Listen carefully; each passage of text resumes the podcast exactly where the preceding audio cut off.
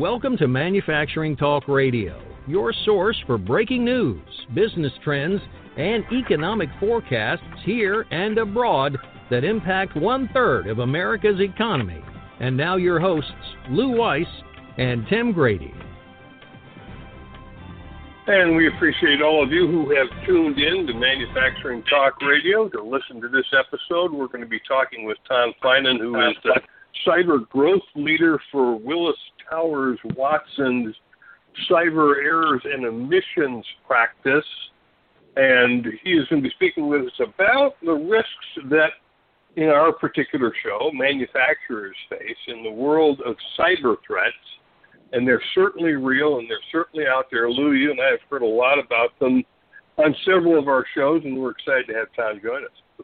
Well, yeah, it's uh, it's something I think that the manufacturing sector here has to pay more attention to because uh, there are bad guys out there, and uh, that's that's number one. Sorry, that's number one. Number two is uh, there's uh, better ways to be running your business today, and uh, you need to know about it. And that's part of our job because we know that manufacturers are busy making things, and we're busy telling people about how to run your business better than you are now. So that being said, Tom, give us an idea, and welcome to the show, by the way, of not just what you do with uh, uh, with Willis Towers Watson, but I'd like for the audience to hear your background because it's know, it's not like, okay, this is a guy who works at uh, Willis Towers Watson. That's a big insurance firm. Um, you have got quite a background in this area. Please share that with our with our listeners. Uh, well, thanks, gentlemen, for having me today. Um, I, I am a cyber growth leader at Willis Towers Watson. We have about 45,000 employees worldwide, um, but our, our cybersecurity focus I would say worldwide is just about 150 people uh, where we are broking cybersecurity insurance on behalf of our clients in manufacturing and beyond. Uh, but we also have a big focus on helping uh, companies get their houses in order when it comes to cybersecurity, even before you get to cyber insurance. So, a big focus on risk prevention and risk mitigation, helping uh, companies determine where do we really allocate our limited resource dollars in ways that make us safer. And once we've sort of managed and, and prevented what we can, where does a, a purchase of cybersecurity insurance make sense? I've been with the company now for about three years, and I previously was a cybersecurity strategist and counsel for the U.S. Department of Homeland Security. Um, at DHS, we had a big mission on protecting the nation's critical infrastructure, and I really focused a lot during my service there on cyber insurance because the the thought that we had was, you know, the insurance market has done a good job in other perils areas like fire. It knows what what kinds of fire safety controls need to be in place to help prevent or mitigate a fire. And our thought back at DHS was, well, to what extent does the insurance market know what controls would be most helpful when it comes to cyber risk? And we had a conversation that actually went on for a couple of years. I think the market today in 2020 is much further along in terms of understanding what good cybersecurity practice looks like. And you're starting to see that being reflected in the kinds of coverage that's available and who's able to get it on the most favorable terms.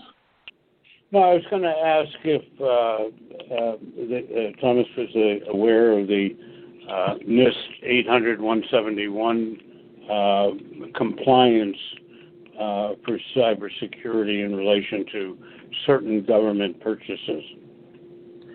I am. Um, I'm, I'm personally a huge fan of 800 171 and really all standards. Um, I think 800 171, also ISA 62443 family of standards, and others that are all really reflected in the NIST cybersecurity framework are a fantastic resource for organizations. And from an insurance perspective, they're really important. Um, standards really represent the best thinking of uh, women and men in their respective fields of expertise, where they've come together, they've built a consensus uh, understanding of what best practice looks like. What are the things you need to do from a people, process, and technology perspective to protect your organization uh, as best you can. Uh, because cyber insurance is, is relatively new to most people, it's been around for 10 plus years in some form or fashion. But because the risk evolves so quickly, I think both brokers and underwriters are very interested to know how organizations are applying these standards because they use them as a benchmark. You know, if you're using them, that puts you in a category of probably a safer risk. If you're able to tell your story about how, how you're using them and how they're having a measurable impact, even better. Uh, I'd like to just make a comment or two to our audience about what NIST 800 171 is. And basically, it's a program that uh, uh, the U.S. government implemented five years ago, installed a year, a year, a year. And now I believe that this is the year, December 31st, that it's really going into effect. That if you want to be doing business with the government, in regards to the Department of Defense, and I think the Department of Energy. Uh, i might be wrong there. Uh, there may be others. Uh, Thomas, do you know if there are any others? I'm not entirely sure. I do know it's broadly applicable to DoD for sure. Right, right. So the bottom line is that this year, this is the real year. We've got a lot of real stuff happening this year that if you are doing business with the government Department of Defense and maybe the DOE, you might want to look into NIST, N-I-S-T 800-171. Our good friends over at Google have a lot of information on that. Uh, because after December 31st, supposedly, you're not going to be doing business with the government. So, that being said, I put out my warning and back to Tim. I think uh, you wanted um, to say something. yeah, Tom, uh, there's, you know, th- this whole insurance and cyber risk area I want to unpack a little bit. Let's start with the risk. I know that manufacturers are looking at it, um, probably more seriously now than ever before. But is it a case where the manufacturer is looking at it not because the hacker is trying to uh, maliciously send their uh, assembly lines into a frenzy, but in fact they're trying to steal intellectual property. That's absolutely true. Um, and you know, I think uh, manufacturing uh, companies are starting to recognize that a lot of the confidential business information that they have is extremely attractive to people. Um, and it's not a, a, a realization that that was occurring necessarily. I mean, obviously, um, across corporate America, there's sensitive trade secret information. Uh, that is something that you know immediately pops to mind when you think of intellectual property. But really, what we're seeing is uh, there's a myriad of threat actors, certainly nation states, but cyber criminals and even hacktivists that are very interested in understanding how are manufacturers doing what they do? You know, what are their novel processes? Uh, what are the um, efficiencies that they're learning through the experience of their factory floors they're adopting? Um, it's sort of business intelligence because ultimately, as the world becomes more interconnected and more competitive, uh, there are you know countries and companies, unfortunately, that don't want to go to the trouble of creating their own intellectual property and figuring out these issues on their own. They'd much rather steal them um, and, and save the tremendous time and, and uh, expense that's involved in developing that expertise. And so, just as you see in any other cyber criminal activity, which typically, you know, at least historically, has been targeted toward the theft of, of money uh, or data that then can be sold for money, um, there is an increasing interest uh, on what are the blueprints, the plans, the schematics, the business strategies that manufacturers have in their enterprise network systems that we can get a hold of uh, and avail ourselves of. It's really uh, not unlike traditional industrial uh, espionage. Um, and now, because manufacturing is such a huge part of the economic base, and because we have this increasing reshoring manufacturing, of companies coming back to the U.S. and other advanced economies, you're starting to see a lot of, uh, of interest and uptick in these intellectual property thefts and attempted theft. Uh, and it's something that we're certainly seeing in some of the loss reports from our own cyber claims data. Tom, and I'm assuming, and correct me if I'm wrong, that part of that intellectual property that manufacturers may not be considering is something as common as their customer list. I mean, wouldn't it be nice if I could steal your customer list and then my competitor company in my nation state doesn't really have to figure out how to which customers to go after. They got a hot list. Absolutely. Um, customer lists are probably one of the most sought after uh, areas of data because think about it. If you know, if, if, there's a company out there, whether it's a large manufacturer, a mid-size, or even small, that's taken the time to develop uh, a certain product or offering, and they've invested in it, uh, they've created uh, a following, and they have dedicated customers that you know over years and years are, are coming back and are ensuring a, a, a stable flow of revenue. If you are a nation state or a competitor company and you want to essentially leapfrog that entire process and get to those people and, and undercut uh, what the business that you've built, um, it's very tempting. You want to know who are the people that are currently buying because they're the most likely ones that will buy from me if they can get a better deal or if we can somehow represent that what we are producing is as good, if not better. And so that is, is information that is collected. Maybe it's not necessarily stored all in the same place, but believe you me, adversaries would like to see the billing records of your organization. You know, who's buying, uh, who's a repeat customer, for how long have they been your customer, uh, what are they buying, and to the extent that they can glean from information in corporate systems, what are they expressing interest in as a future product or offering that they would like uh, to get their hands on and, and, and, and use as, as a consumer. That is basically a pot of gold for any cyber criminal who can access that information and then sell it to the highest bidder. That's an interesting point. And uh, to continue that, I, would like to ask you, as the in, insurance company who protects uh, financially against cyber attack.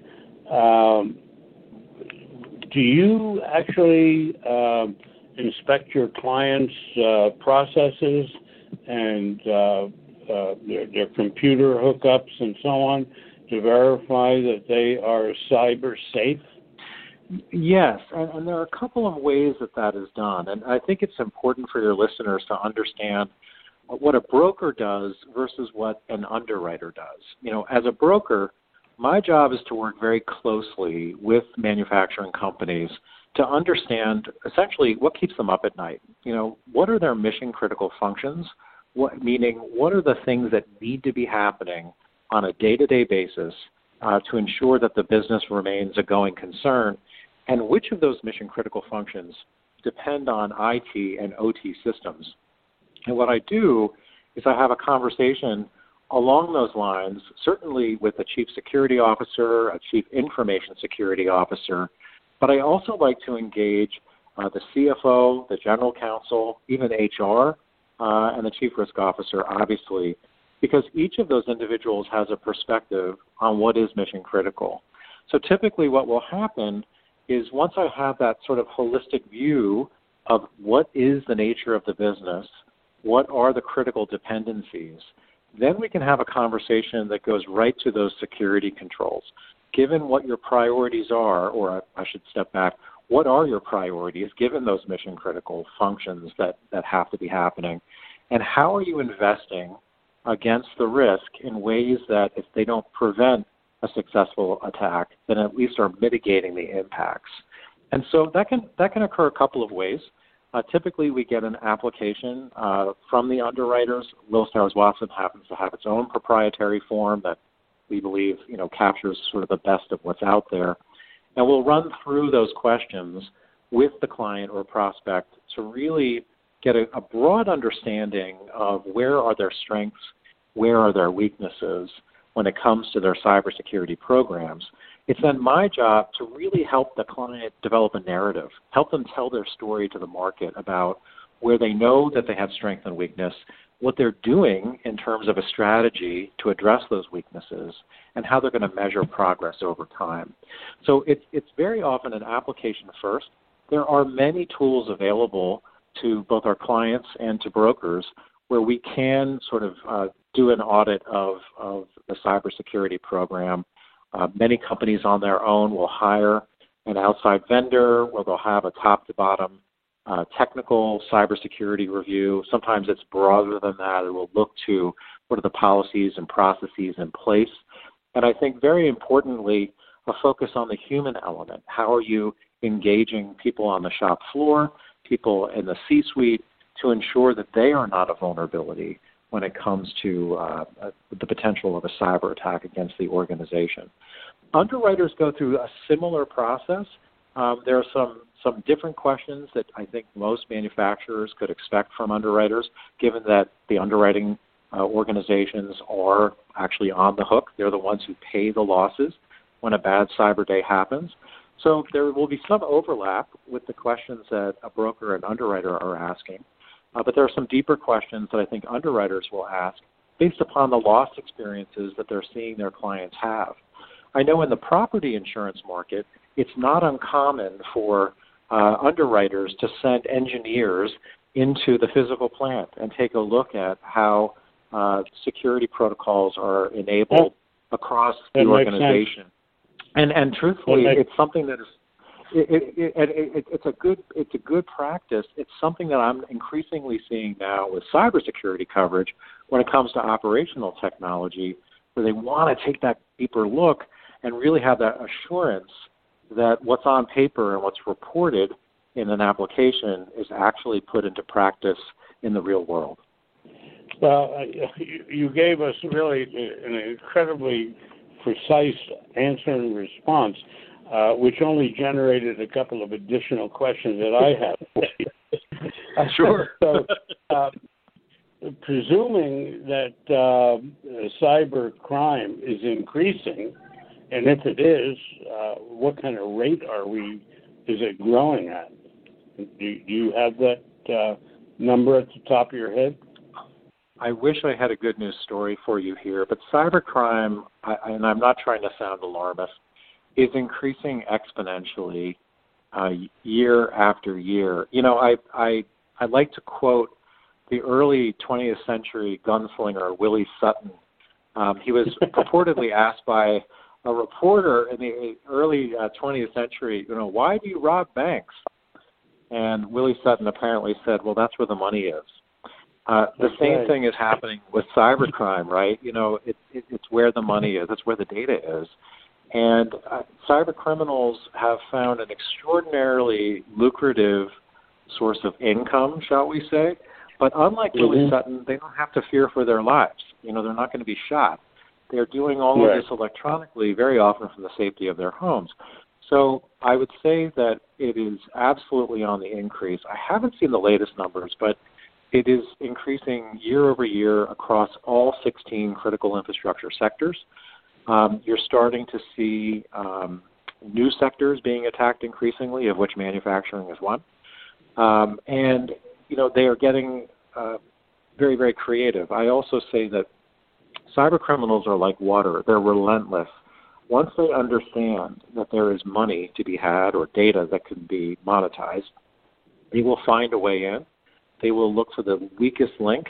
Uh, it could be a technical issue. More often than not, it's a, a it's a person issue, the employee that gets tricked through a social engineering scam. But they will get in, and when they get in, they're not like Willie Sutton robbing the whole bank. Um, they are very, very regular cases, very interested in remaining sort of quiet and hidden and they're siphoning off funds and data slowly. Their, their, their hope is the longer they can be in a network, the longer they can explore, uh, and the longer they can remain unnoticed, the better, because that way they're going to maximize what they ultimately are stealing. It's sort of like the frog in the boiling pot doesn't realize it's boiling until uh, it's too late. Uh, I think cyber criminals are, are taking a very same strategy and approach. Well, it, uh, it's funny. I just had a credit card issue uh, last week, and uh, there were three fraudulent uh, activities on my credit card. Uh, you know, one was eighty nine dollars, one was thirty nine dollars. You know, a little bit at a time, so it doesn't raise uh, the antennae of these credit card companies and the banks. Meanwhile, thank goodness Bank of America. I'm going to give you a plug. Generally, I hate you, but uh, I'm going to give you a plug now. and uh, they caught they caught the uh, the deals and confronted me with it, and I said I don't know anything about it. And uh, it's it's really quite incredible because you would probably know better than uh, uh, than any of us. What is the cyber crime dollar amount on credit cards per year? Per year, you know, I I don't have that exact figure. I but what I can tell you is, you know, I, and I I I have to admit we were we went through the same thing that you just described, um, involving a large on on rail uh, online retail uh, entity where we started getting deliveries to our home of uh, cords for our cell phones that we weren't ordering.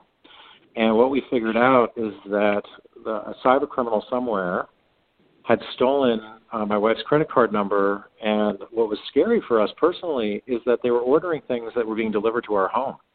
And what we found out was that they were hoping to, shall we say, intercept, literally go to our mailbox to get these things before we got to the mail. Really? So, it, you know, it's not just a remote crime that's happening over the internet when it, depending upon the level of sophistication of the cyber actor, you know, they were that brazen, um, assuming that you know they could maybe drive by, follow the post post office worker as they were driving up to our home, and maybe intercept something before we had an opportunity. So if you need an extra cord for your iPhone, you know, give me a shout because I've got about seven of them sitting in my kitchen. Tom, um, one of the one of the things we hear about frequently, and it's happened to cities, counties, companies, corporations, is ransomware. Is there an insurance policy that covers the ransom you're going to have to pay to save your system? There is, and and I will tell you, and we could sp- speak for the next four hours about ransomware.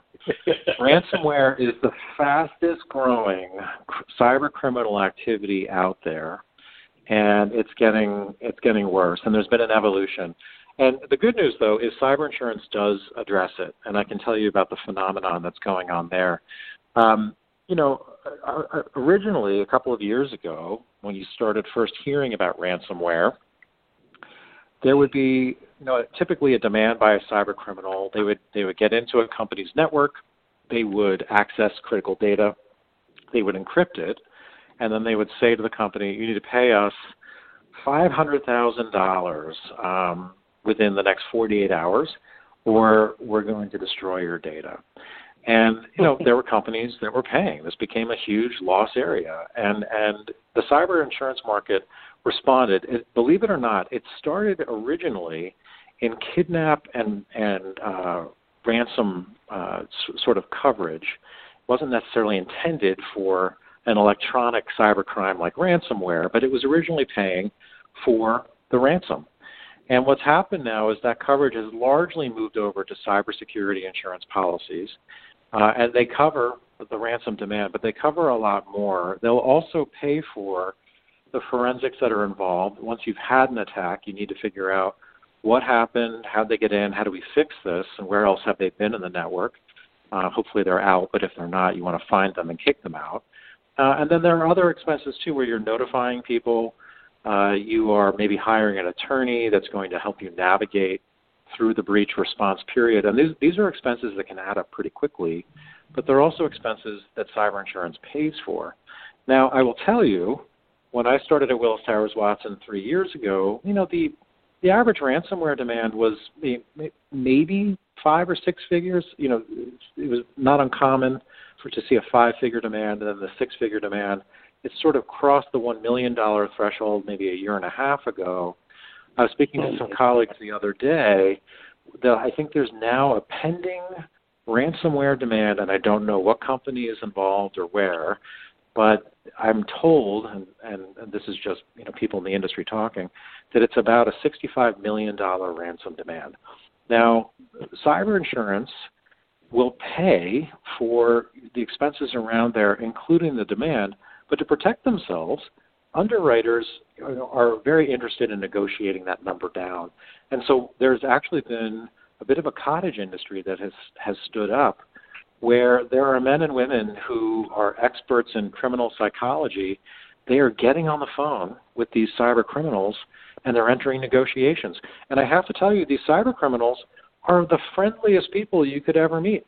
They've set up uh, they've they've set this up as a business. They have a call center. You call in, say yes, I I work for XYZ Corporation. I understand you've encrypted my systems. You're you're asking for you know ten million dollars in Bitcoin, and they work through you. I mean, you can work through a payment plan. I mean, I'm I'm not even exaggerating. And what's happening is um, these negotiators are working with the cyber criminals to hopefully reduce the amount of the demand. Um, it is having an impact across the insurance industry. Uh, what we are seeing is premiums are increasing. They're not they're not cutting off the coverage.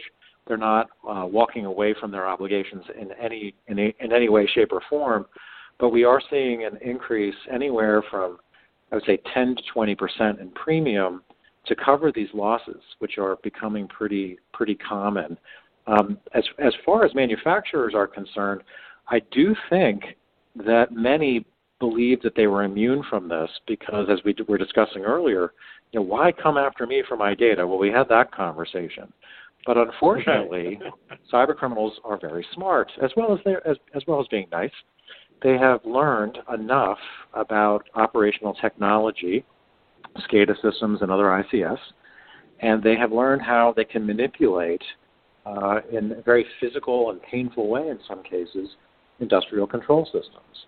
And so there have been in, uh, cases where they've not only shut down uh, a, a manufacturing facility, but they've merely threatened to do so, and they've made a ransom demand. And as a result of that, um, there there have been payments to basically prevent interference with operations in the physical real world. Um, and it's it's you know a, a particular challenge I think for manufacturers, given that their cybersecurity postures are perhaps not as strong as you might see in other industry sectors? Uh, I'm kind of curious. Um, I, I, gather that these uh, policies run well into the millions or tens of millions of dollars, uh, the larger the company, of course.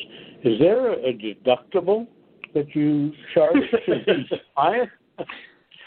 There, there, there, as in any line of coverage, there are cybersecurity insurance deductibles, and you know, depending upon your sector or the size of your organization, both of, of those factors will typically dictate what those deductibles are. It's ultimately up to the individual client because obviously, the higher the deductible you're paying, the less your premium will be. Um, so right. I don't think it's uncommon, you know, depending on, you know, for example, say a company were to go out and buy a $10 million or maybe a $25 million uh, insurance policy, cyber insurance policy, you know, there might be a, be a deductible for anywhere from twenty-five to seventy-five thousand dollars. You know, it could be higher depending upon you know the financial calculation that mm. the individual client is making. Chump change. Yes, Tom. Uh, is there somebody um, in the insurance industry who's going to come up with a deductible insurance policy where you um, cover the deductible? Unfortunately, deductibles are not insurable in most cases, but um, you know, I, again, it's something that can be negotiated. And and you know, the point that I would make about cybersecurity insurance, because it is, you know, new to many different you know industry uh, segments, you know, many companies will approach us and they'll say, look, you know, I'm not sure that I even want to buy a policy. You know, I, I haven't gotten my own house in order. From my Department of Homeland Security days, and I've been a long proponent of this, it's totally okay if you don't want to buy the cybersecurity insurance policy yet. I think that going through the cybersecurity insurance process still has huge risk management value for you. And I'll tell you what I what I mean. And and I'm starting to see this increasingly as well. As a broker, we know a whole bunch of questions we're going to ask an individual client about their cyber risk posture. When we ask those questions, we typically have a planning meeting where we ask the company to pull together some of the key decision makers that, that again have that perspective on what's mission critical. And through the process of discussion, it's really, in many cases, the first time that a company has been able to have a cybersecurity prioritization discussion with key decision makers. And so there's a benefit in getting all of these key leaders on the same page, talking about what's mission critical, understanding where they're strong and where there are gaps, and they get a better understanding of well, where do I need to make a controls investment even before I buy a policy, so I can be sure that I'm doing all I can or should that I'm doing all that I should be doing before I even get into a risk transfer through insurance discussion. And you know, I've had clients do that, and then we bring them to the underwriters. And as I said earlier, there's a huge benefit in talking to the underwriters. Yes, they're going to ask similar questions, but they're also going to ask very pointed questions that, believe you me, are directly informed by the loss they just had yesterday. And what I say to clients is look, go through at least the underwriting process because you're going to get the benefit of perspectives from not only brokers but underwriters who are going to know what is happening to companies like yours and that's it's almost like getting a free cyber risk assessment because you're understanding what losses are happening that's going to help you go back internally and justify a particular investment in a, a, set of controls or a new process or maybe hiring new cybersecurity team members, whatever the case may be. And then, of course, if you buy the policy, well, then this virtuous cycle of cybersecurity improvement can happen where, you know, typically there's a renewal every year, and yes, there's typically a deductible involved, but, you know, you're spending the whole year focusing on, okay, how do we put our company in the best position possible so at renewal, we're getting the best coverage possible, maybe with some enhancements that the carriers are offering this year, and we're doing it in a way that minimizes any increase to premium. And it keeps all those key people that I talked about at the beginning focused on, hey, what are we doing with cyber risk management? Are we funding it appropriately? Are we prioritizing appropriately? So, you know, I think, yes, there's risk transfer value from insurance. You have a bad day, the policy is going to pay. But in the process of that, you're also constantly upping your game when it comes to improving the cybersecurity activities you as an organization are involved in. I, I recall, Thomas, when I wound up going to uh, uh, get my primary business, All Metals and Forge Group, uh, uh, registered and certified under ISO 9000, which was in 1993, 4, 94. Uh, and we went through some, I think, some similar things that you're talking about where we, we had to make changes, and of course we also got uh, employee pushback, uh, and, and it, but it didn't take long for the uh, the benefit of participating in ISO, and now we're doing it, you know, 27 years, something like that. Uh, there's been a huge benefit because it saved our, our systems, our processes, and so on, which is what you're talking about. You're going to do an assessment, an insurance assessment on a particular client, and you're, you're going to point out to them what they pointed out to us that we need to fix in order to be quote unquote compliant or be risk free. So uh, it's very similar uh, as to what I went through 25 years ago. Absolutely. And, you know, in many ways, the cybersecurity insurance industry learns from past practice and, and what has worked in the past with standards. And I, I love coming back to the standards discussion. Standards are not static. You know, they're evolving to address new risk areas and what is a best in class uh, practice. What should you be doing? And that is nowhere more true than when it comes to cybersecurity because ultimately the standards are informed by the real day to day experience of practitioners outside in the field. And the insurance industry, brokers and underwriters both, they're not experts in all things OT or IT. They're not necessarily, there are some exceptions, but they're not necessarily deeply, you know, entrenched in the technical aspects of, of building, uh, you know, a network architecture. This is a risk management business. And so their natural default is, well, let's go to the experts. Let's go see what is, you know, the, the, the baseline good business practice that we should be asking about and expecting and measuring uh, to inform a decision about whether or not to write a policy. And you're starting to see that happen. I, I, it's been interesting watching the practice of taking an outside engineering firm and then bringing them into the cybersecurity context. And it's because of that IT OT convergence. Uh, but there are other factors too, where you're starting to see, you know, a big focus on the human element and and what is the role that people are playing. That's something where I think, you know, underwriters and brokers both have been traditionally very strong. They understand that people are people and they make mistakes, and you know, negligence can lead to, you know, a loss situation. So I think manufacturers should expect a lot of questions about, you know, what sort of cybersecurity training are you bringing? You know, most companies are doing cybersecurity training. I think that the more helpful question and area of inquiry is, are you making the training you are doing relevant to the, jo- the jobs of individuals? Is it actually changing their behaviors? Is it helping them understand that what they do could be extraordinarily beneficial to the security of the organization or cataclysmic based upon you know a level of carelessness for example and and really sort of engaging employees in a way that makes them understand that it's their job too to be a cybersecurity contributor even if their title is you know CEO or summer intern it really doesn't matter we re- it really is a, a whole of workforce obligation. And you're starting to see signs of that happening, which I think is a healthy development. In order to bring that up, we'd have to bring in the HR consultants to deal with that part of temp. it's true. Yeah. Tom, I, I, wonder I, if I you would go ahead, Tom. Go ahead.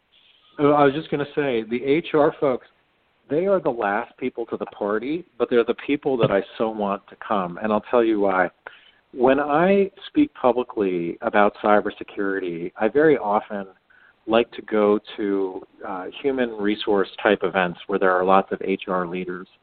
And a line that I typically use in my opening remarks is, you know, you as HR leaders are cybersecurity superheroes too. Sometimes they run from the room so quickly they leave burn marks in the carpeting. um, the the reason being that they the last thing they want to do is take on a new responsibility, and, and you know it's hard for them to and, and and to their credit, look, they are extraordinarily busy with a whole bunch of things that are necessary to the day to day well being of employees. What what my argument is is look, I'm not asking you, Mr. or Ms. HR leader, to become Captain Cybersecurity. That's that's a bridge too far. But but many of the things that you do through training and awareness, through rewards and incentives, through your workforce development strategy, making sure you're recruiting the right people with the right skills. This is essentially cybersecurity work, and you don't even know it.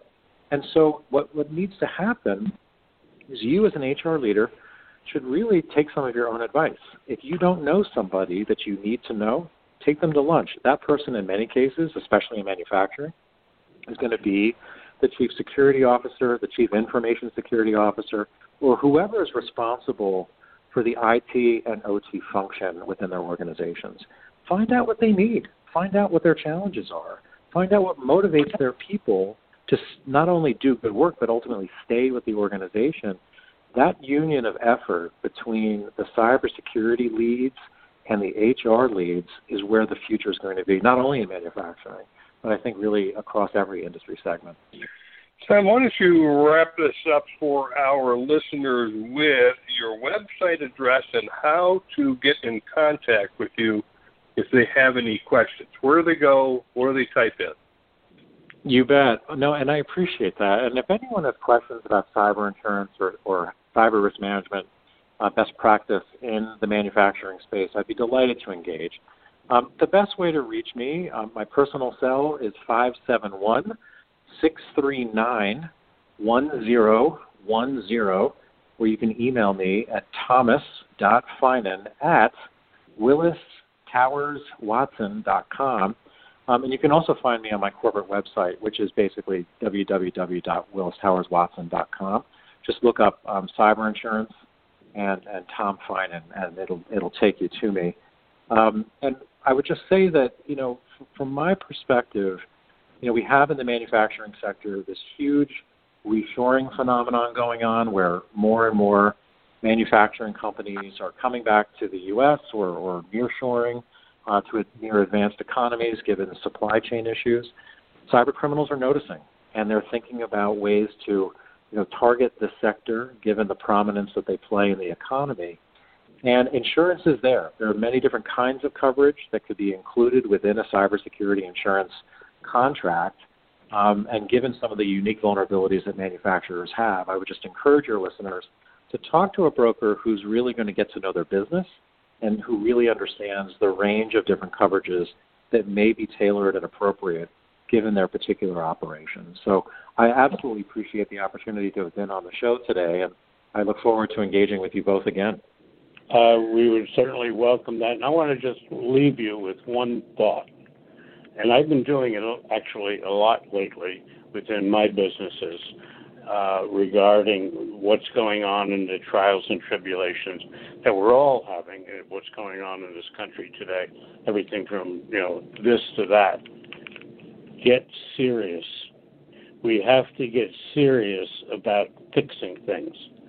So if you have an issue, if you're a company of a certain size, you want to protect your uh, data and information, um, you just heard how to do it.